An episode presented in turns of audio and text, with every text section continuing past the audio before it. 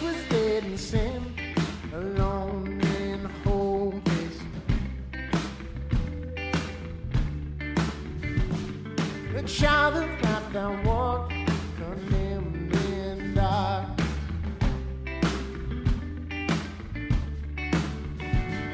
Your mercy brought new life, and in your love and kindness raised me up with Christ and made me alive.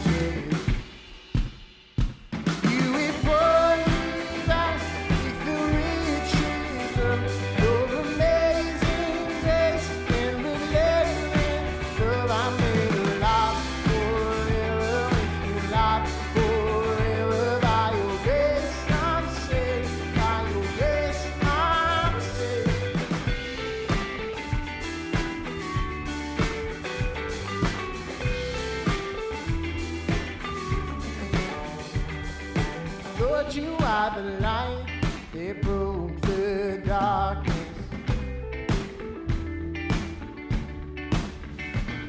You satisfy my soul when I am heartless.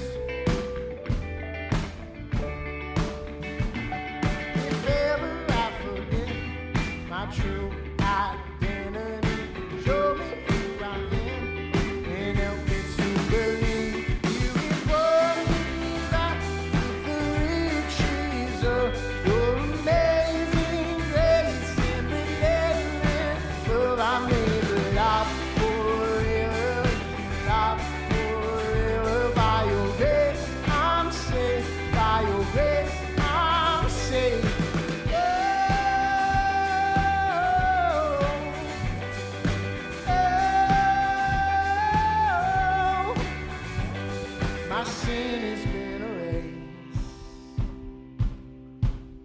I'll never be the same.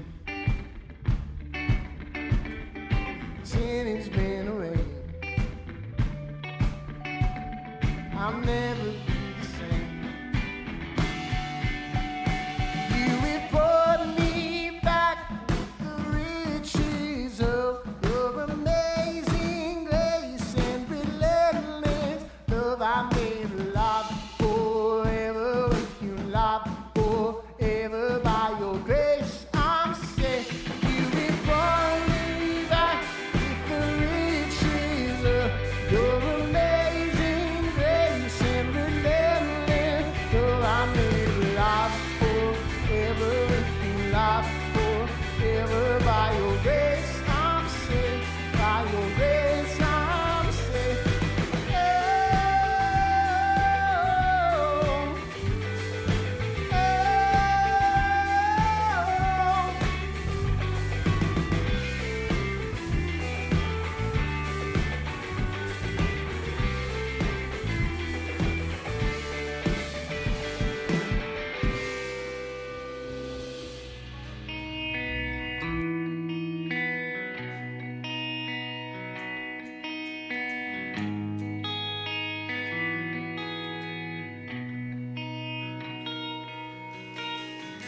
There's a grace when the heart is on the fire, running away and the walls are closing in. And when I look at the space between where it used to be in this memory, see, I know I will never be alone in the fire. Standing next to me, is this another in the waters, holding back the seas? Should I ever be reminded of how I've been saved? There's a cross that bears my burden, where another died for me.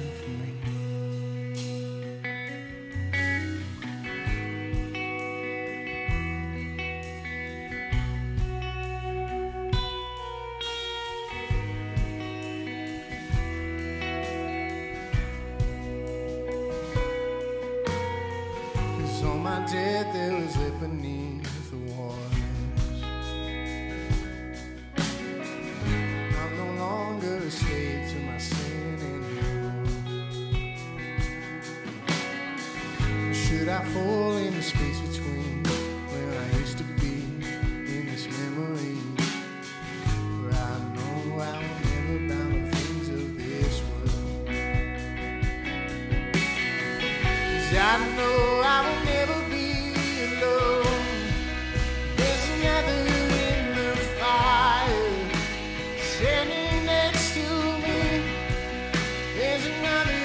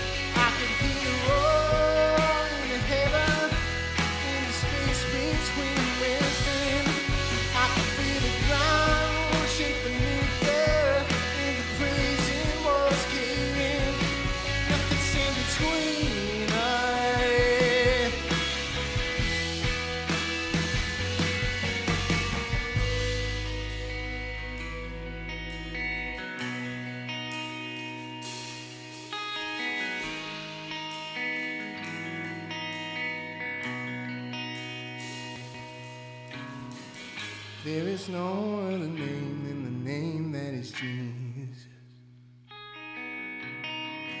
He who was and still is and will be through it all. There come what may in the space between all the things unseen in this reckoning. For I know I will never be alone. For I know.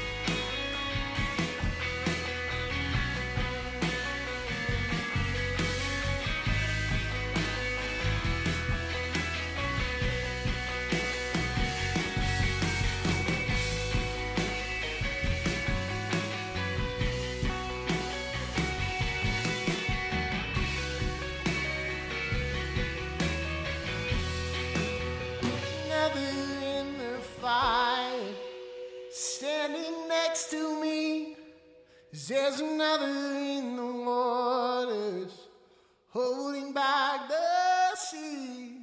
Should I ever be reminded where I've been set free? There's a cross that bears my burden, where another died for me.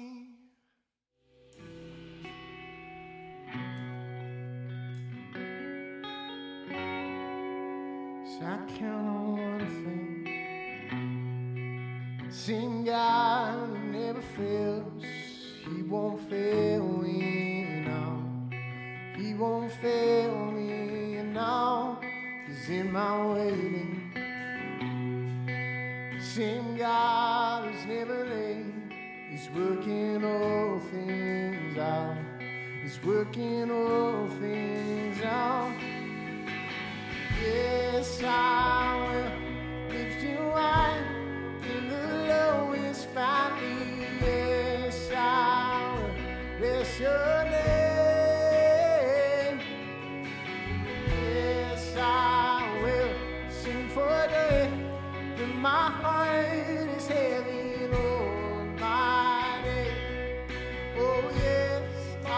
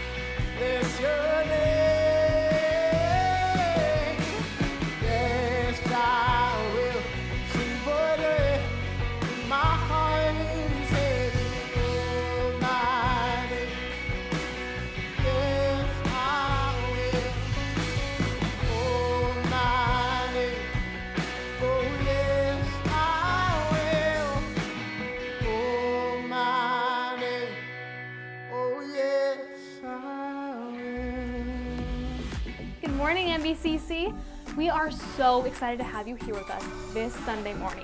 If you're new with us this morning, we want to connect with you. So go ahead and text Connect to the number on your screen and fill out that Connect card so that we can get in touch. Something that makes us an amazing church is that we serve together. If you're interested in serving and you want to get some more information, go ahead and text Serve to the number on your screen so that we can get you involved. Just because worship has ended doesn't mean we have to stop worshiping. One way that we can continue in this amazing time of worship is through giving. We've tried to make this as easy as possible for you, so you can either go to our mobile app or our website to give. Pastor Mike has some amazing things in store from the Word today, and we want to hear what it's all about, so let's head on over. So glad we could be together again around the Word at Missionville Christian Church. My hope and prayer today is that God speaks through this Word, and it's a life-changing moment for all of us. We're in the middle of a series through the letter of Philippians written by a guy by the name of Paul, and I've entitled it Dangerous. The reason that I chose that is the author, the Apostle Paul, was absolutely surrendered to God in such a way that whatever God wanted, that's what he wanted. God's mission was to reach the world, and so that became Paul's mission. And he became very dangerous to the norm of that day, to the world system. But he didn't live that recklessly. He lived that as a life of love and passion for Jesus Christ. And oftentimes that was very offensive to the worldly system that he lived in. So I have a conviction that I think we who call ourselves followers of Christ should be very dangerous to the world system. We should be dangerous to the devil himself. And we should live in such a way that really makes a difference and an impact in somebody's life. And without a doubt, Paul made an impact in a lot of people's lives. We're going to be in chapter 2, verses 12 through 18, and I've entitled this particular message, I'm Working on It. And that'll come through here in just a minute. Before we get to the verses, I just want to kind of set the stage a little bit. The people of Philippi in that city were really concerned about the Apostle Paul. The Apostle Paul was kind of their pastor. He was their leader. He was in Philippi. He helped some people find Jesus Christ in their life, and he encouraged them to start a church, and that's how the church started. So when they got word, the people there in Philippi got word that the Apostle Paul was in prison for following Jesus, and he was passionate about getting the gospel out. They were really worried about Paul. They were scared for Paul, and they were also, I think, frightened of their own life and worried about persecution that might come to them as well. And that's the occasion that he writes this letter, especially in the first and second chapters. He basically tells them, hey, look, don't worry about me. I'm in prison. It's going to be okay. In fact, the very fact that I'm in prison is going to serve as an advancement of the gospel of Jesus Christ. Because people who are out there in the world who hear that I'm in prison, they're much more encouraged to keep following Jesus, knowing that this is happening to me. So don't worry about me. It's not about me. It's always about Jesus Christ. And that's his message, that you can find joy in any situation as we are living for Jesus Christ day in and day out. This particular section here, I think he really wants us, as we read this in just a second, really wants the people of God to know that as you've received Christ into your life, it is vital, it is apparent, it is absolutely necessary that we must continue to grow in our relationship. We must get stronger in our faith. God, I believe, wants us to build some spiritual muscles, if you will, so that as tougher times come our way, we'll be able to stay strong and faithful to the Lord.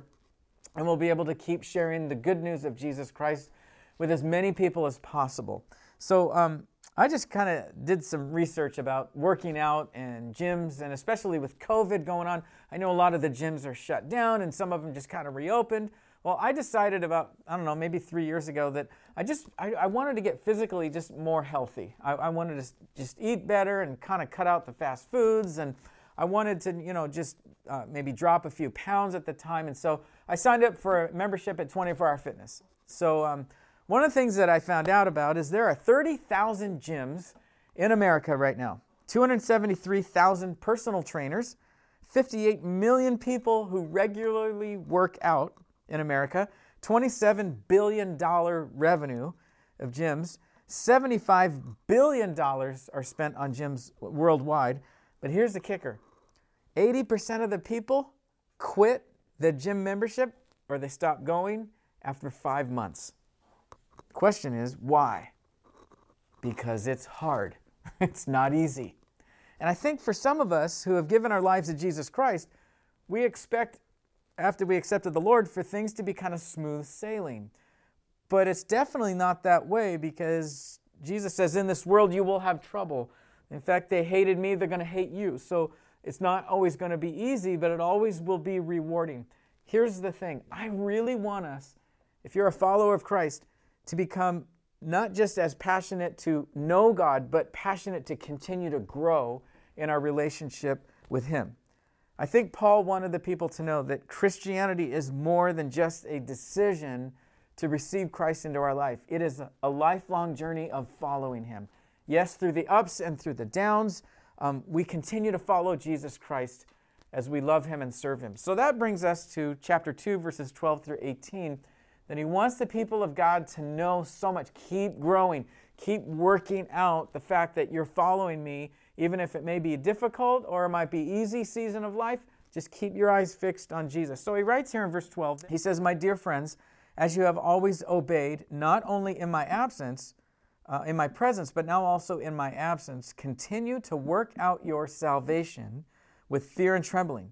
For it is God who works in you to will and to act in order to fulfill his good purpose. Do everything without grumbling and arguing, so that you may become blameless and pure, children of God without fault in a warped and crooked generation.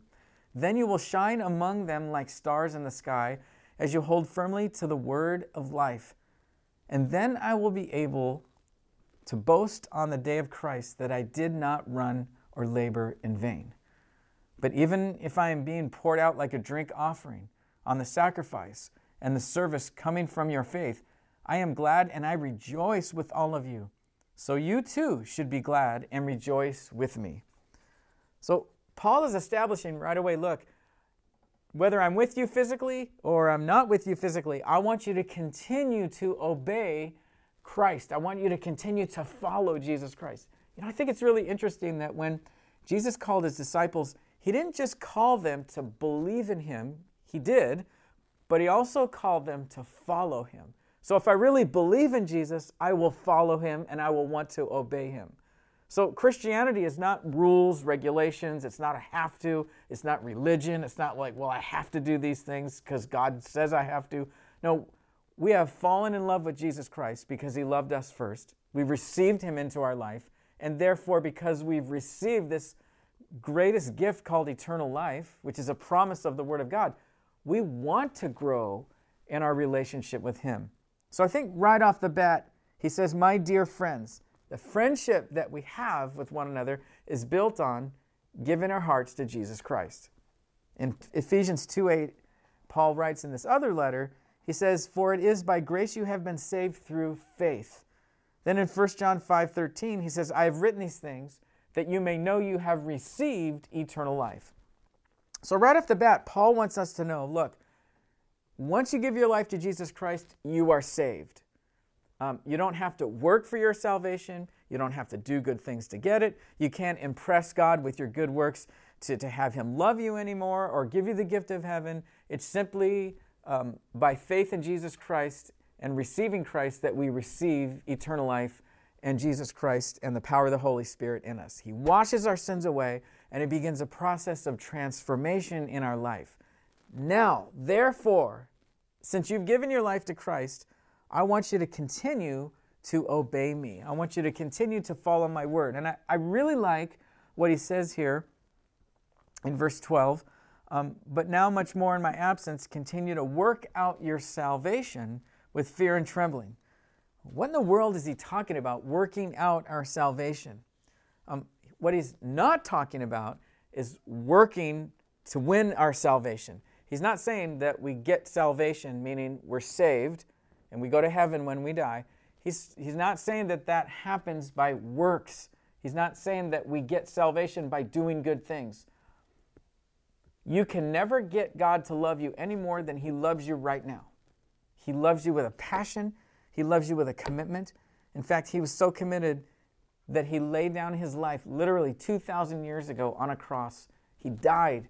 He was dead for 3 days, and he was alive, became alive again. He was resurrected from the dead on the third day to show us how much he loves us. That is a known fact, and I'm so grateful that that issue is done and that we have received Christ and received all the benefits. So he's teaching us to work out what God has worked inside of you. I hope that makes sense. Working out what God has already worked within us. So, it's not doing good things. It's I've already received Christ, and therefore now I'm working out on this relationship that I have with God because I want to grow. Getting back to the original story, I was talking about working out in gyms. As I was going into the gym, I found out that, there were some days I didn't want to go to the gym because it's hard work. My muscles hurt after I work out. After I'm on the treadmill and do 30 minutes of cardio, my back hurts a little bit and my legs are sore the next day. But what motivated me to keep going is because there was a goal that I had.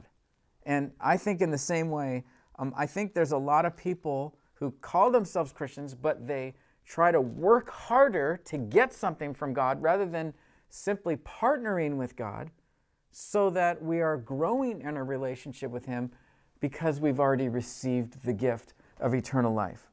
So We're working this thing out. It's a lifelong process. It'll never be a place where we've arrived. Man, we look like Jesus Christ, meaning our life is totally patterned. We found where we wanted to go. We've reached our goals, and now we are just like Jesus. We'll never get there this side of heaven, but we want to continue to grow, looking a little bit more like Jesus Christ each day. So I want to get growing. I hope that's the desire of your heart. That was where Paul was, is he wanted to keep growing in his relationship with Christ. And here's the thing. You may be listening to this or watching this and thinking, well, you know what? I just kind of feel like I've taken a time out. I feel like, you know, I've been kind of a spiritual, like just kind of taking it easy, a time out. It's never too late to get growing. It isn't. We can change now. We can make a decision now. And so what he says here, look, one of the examples, one of the benefits of growing in our relationship with Christ is that we will look more like Jesus. And he uses a specific example about grumbling and complaining. Perhaps Paul wrote that because maybe there were some folks in the church that were grumbling and complaining about church. Maybe they were grumbling and complaining about things that were going on in their spiritual community. People that were following Jesus Christ, maybe there was some diversion because of this grumbling and complaining. And Paul says, look, don't do that. Because if you do that, that's not going to be an attraction to the good news of Jesus Christ. And he goes on to say, I want your life to shine like the stars. I want your life to stand out. I want your life to make a difference. I want when someone else who doesn't know Christ in their life, when they look at you, I want there to be such an attraction that they see God when they see you. That, I think that's what he's trying to communicate here to all of us. So the question is, how do we keep growing? How do we work out our salvation from what God has already planted within us, meaning the Holy Spirit? Number one is this. I think it's really important if we're going to continue to grow and shine like the stars in heaven, meaning we want our life to reflect Jesus Christ, we must have a personal trainer. I found, you know, going to the gym, I needed a coach. I needed a trainer to help me to know what kind of exercises to do, how much cardio do I do, what kind of diet, how do I change what I'm eating, just all kinds of things like that.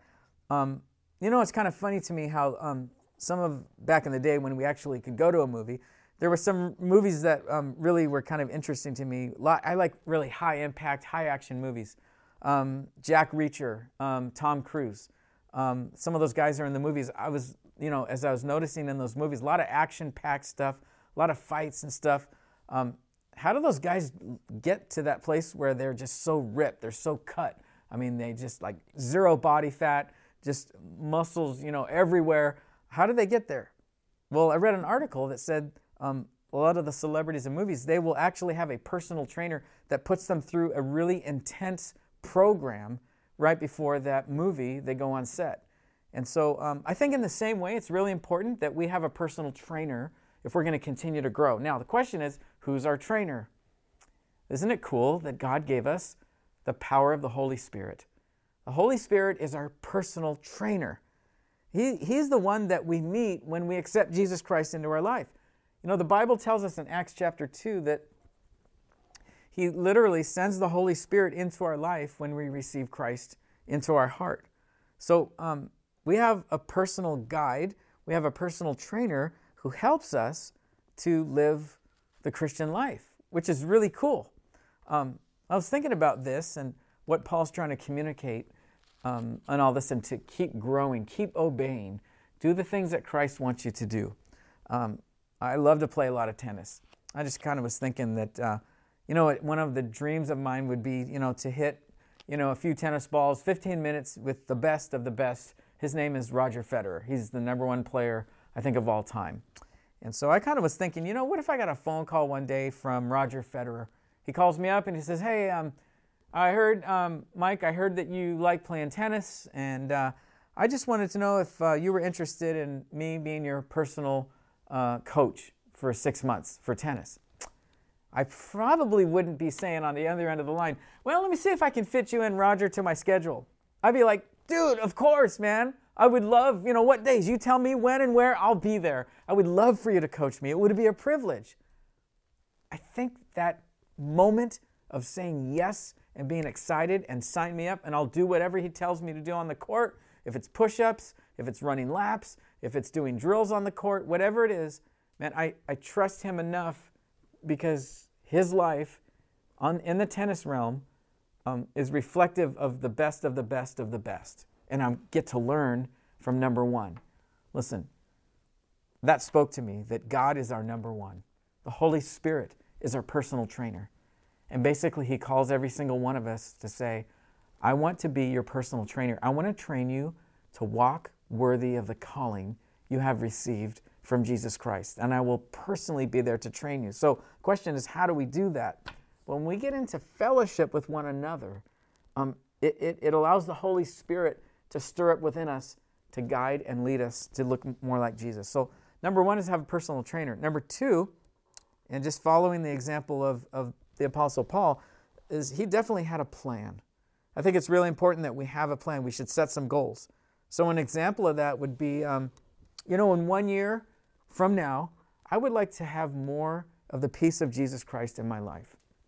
You might be listening to this, maybe struggling with anxiety, and think, gosh, you know what, I would love to not be driven by my anxiety, but I would love to be driven by the Spirit of God and let there be peace in my life. Maybe one of your goals is to read through the Bible in an entire year. That would be awesome. Maybe it's to get completely out of debt in 5 years. That is a goal, and I want to do it God's way, and I want to learn, God, how do you want me to do this? It's really important that we have a plan. Number three is to pump iron. What does that mean? If I was to go into 24 Hour Fitness and look at all the machines there and think, man, this one's really cool. That one I could definitely lose some weight on. This one, man, I could really build up some chest muscles and biceps on this one and back and all these things. I mean, this would just be awesome. And I'm standing there looking at all that, and then I decide just to turn and walk out of the 24 Hour Fitness. I think a lot of us as Christians, we do that. We may come and look at all these things that God offers us, but we don't get on the machine. And I think this is a perfect time right now. The world around us is searching for truth. They're looking for hope. They're looking for peace. They're looking for a purpose. Everything right now is in upheaval. And this is a wonderful opportunity for us to build up our spiritual muscles so that we can shine like the stars to reflect who Jesus is to people in this world. So that means I got to get on the machine. What does that mean spiritually? That means I got to commit to the Word of God. You know, I think a lot of us, we expect others to spoon feed us and make it easy for us. I'll just catch a quick sermon here, or I'll catch a thing on K Wave, without really digging into the Word ourselves and really get out on a Bible reading program, or doing a prayer journal where, man, I'm just tracking my prayers that I have with God every morning and reading the Word, even if it's just a chapter a day, and then doing journaling where I'm just writing out the people that I'm praying for and the things that I want to see happen in my life. God, do something amazing in my life, and these are the things I'm looking for, God. It's like getting on the machine or getting on the treadmill. I got to be willing to work the program. In 2004, there was a guy by the name of Shane Hammond, and he participated in the Olympics. He was a weightlifter. He weighed 350 pounds. He was the strongest man in that year on earth.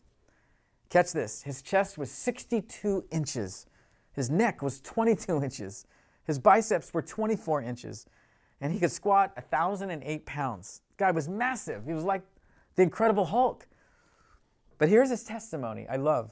It wasn't the fact that he just got a medal in the Olympics for the United States of America. He grew up in Oklahoma on the farm. Lifting heavy things on the farm, he was inspired to go into the gym. He went in for 4 hours a day. It's like he almost got, as he's describing his testimony, got addicted to weightlifting. But this is what he said. What I'm the most thankful for is the spiritual life of my parents. My parents took me to church every single Sunday. But more importantly, they taught me the Word of God by the way they lived. And I like that because it gave him some inspiration that there is something good about physically taking care of ourselves. But the most important thing is we take care of our spiritual growth. We have to partner with God in order to spiritually grow. It's not magic. It just doesn't happen. We don't snap our fingers and all of a sudden we look more like Jesus. Or, well, just, God, make me look more like Jesus, and just wait for it to happen. We need to put ourselves in a situation, in the atmosphere, so that it causes the growth. Number four, and the last one is, don't flex in the mirror to impress yourself.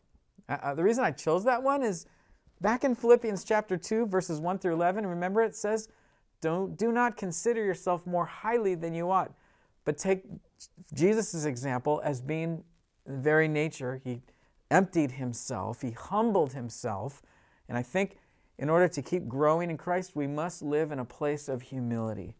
We must be willing to not be concerned with ourselves first, but others.